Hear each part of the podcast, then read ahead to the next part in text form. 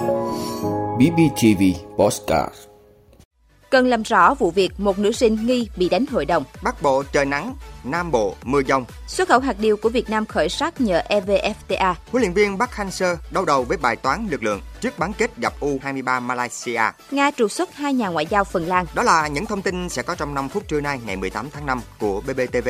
Mời quý vị cùng theo dõi. Thưa quý vị, khoảng 20 giờ ngày 17 tháng 5, chủ tài khoản Facebook tên là VH có đăng tải một clip quay cảnh một nữ sinh nghi bị nhóm bạn đánh hội đồng, khiến người xem phẫn nộ. Trên Facebook, chị H cho biết nữ sinh bị đánh là con gái của chị học lớp 7A5, trường trung học cơ sở, trung học phổ thông Lương Thế Vinh, xã Bom Bò, huyện Bù Đăng. Đoạn clip dài 1 phút 10 giây ghi lại cảnh một nữ sinh đi dép lê, mặc quần tây màu đen, áo sơ mi trắng, tóc dài, bị một nhóm bạn nữ xuống lại đánh hội đồng.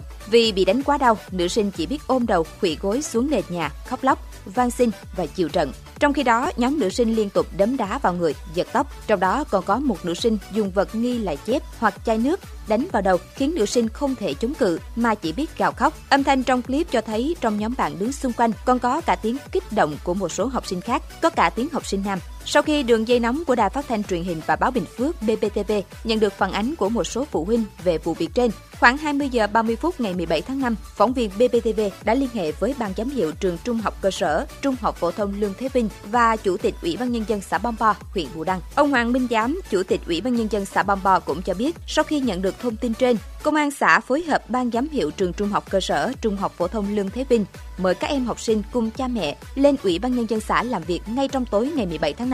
Trước mắt, cơ quan chức năng xác định nạn nhân trong clip là em LTTH sinh năm 2008, trú tại thôn 4 xã Bom Bo. Những học sinh liên quan trong vụ việc cũng đã được đề nghị làm bản tường trình. Hôm nay 18 tháng 5, ban giám hiệu trường sẽ làm việc với phụ huynh và các em học sinh có liên quan để giải quyết vụ việc. Chúng tôi sẽ tiếp tục thông tin về vụ việc này. Thưa quý vị, theo Trung tâm Dự báo Khí tượng Thủy văn Quốc gia, đêm 17 tháng 5 và rạng sáng nay ngày 18 tháng 5, mưa dông ở khu vực Nam Trung Bộ, Tây Nguyên và Nam Bộ đã giảm dần.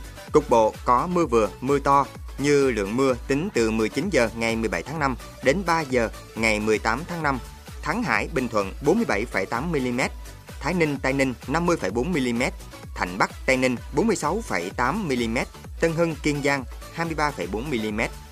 Dự báo trong chiều và tối nay 18 tháng 5 ở khu vực Nam Trung Bộ, Tây Nguyên và Nam Bộ có mưa rào và dông với lượng mưa khoảng từ 20 đến 40 mm, có nơi trên 50 mm. Trong mưa dông có khả năng xảy ra lốc, xét, mưa đá và gió giật mạnh. Nguy cơ xảy ra lũ quét, sạt lở đất tại khu vực vùng núi và ngập úng tại các khu vực trũng thấp.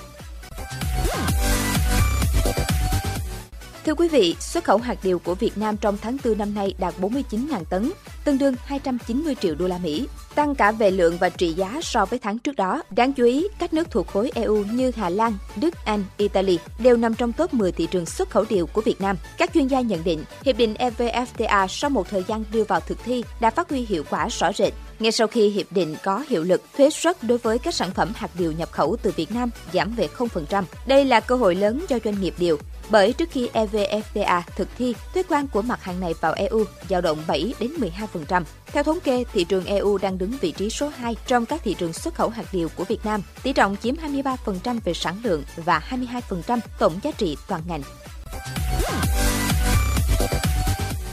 Thưa quý vị, U23 Việt Nam đã đạt chỉ tiêu giành ngôi đầu bảng A với 3 trận thắng, một trận hòa, giữ sạch lưới và bất bại. Đây là lần thứ ba trong 4 lần dự sân chơi khu vực Đông Nam Á, huấn luyện viên Park Hang-seo giúp đội bóng của mình đạt thành tích này. Nhờ giành được ngôi đầu, U23 Việt Nam sẽ gặp U23 Malaysia, đối thủ trên lý thuyết dễ thở hơn U23 Thái Lan. Sau trận gặp U23 Đông Timor, huấn luyện viên Park Hang-seo khẳng định sẽ nghiên cứu kỹ các băng hình về U23 Malaysia bởi ông chưa có trận nào xem đối thủ thi đấu trực tiếp tại sân.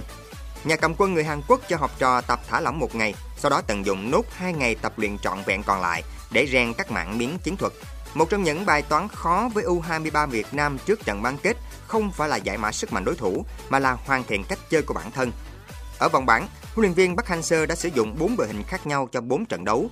Ngoài trừ ba cầu thủ quá tuổi là Hùng Dũng, Hoàng Đức, Tiến Linh, thủ môn Văn Toản cùng bộ đôi trung vệ Việt Anh, Thanh Bình, các cầu thủ còn lại đều không chắc suất, được huấn luyện viên Park Hang-seo liên tục thay đổi vị trí và luân phiên sử dụng. Lỗ đá vẫn phụ thuộc vào những cầu thủ quá tuổi như Hùng Dũng, Hoàng Đức, các miếng đánh biên và trung lộ đều chưa sắc sảo và nhuần nhuyễn. Bộ khung tốt nhất sẽ chỉ được chốt trước trận bán kết vào lúc 19 giờ tối ngày 19 tháng 5 tới. Tuy nhiên, trước một U23 Malaysia non kinh nghiệm, không gọi cầu thủ quá tuổi, các học trò của thầy Bắc chỉ cần chơi đúng khả năng là đủ sức giành vé vào chung kết.